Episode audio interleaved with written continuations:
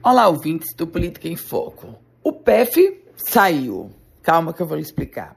O Programa de Equilíbrio Fiscal, aquele programa do governo federal que traz, de um lado, uma série de exigências e pré-requisitos do governo federal para os estados, pré-requisitos no foco do reequilíbrio fiscal dessas unidades federativas. Por outro lado, o benefício de que o Estado que seguir esses ou que alcançar esses pré-requisitos terá um financiamento é, bancado a partir do próprio governo federal.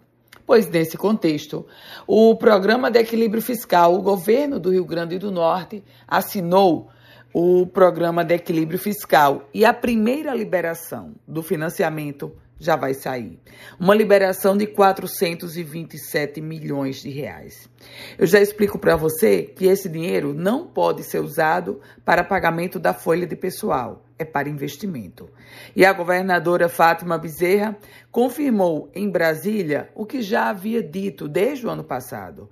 Os 427 milhões de reais serão integralmente destinados à conservação, ou melhor, a restauração, a reconstrução das estradas do Rio Grande do Norte. E vou lhe dizer mais: esse dinheiro não vai ser suficiente. Os 427 milhões de reais que serão empregados agora para a reconstrução das estradas potiguares não é montante suficiente para tal. E assim, ah, pela, pelo, pelo Programa de Equilíbrio Fiscal, pelo PEF, serão liberados, no total, 1 bilhão e 600 milhões, em média 400 milhões por ano.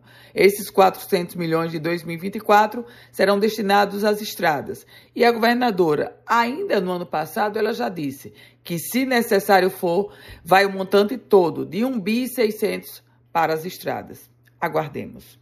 Eu volto com outras informações aqui no Política em Foco, com Ana Ruth Dantas.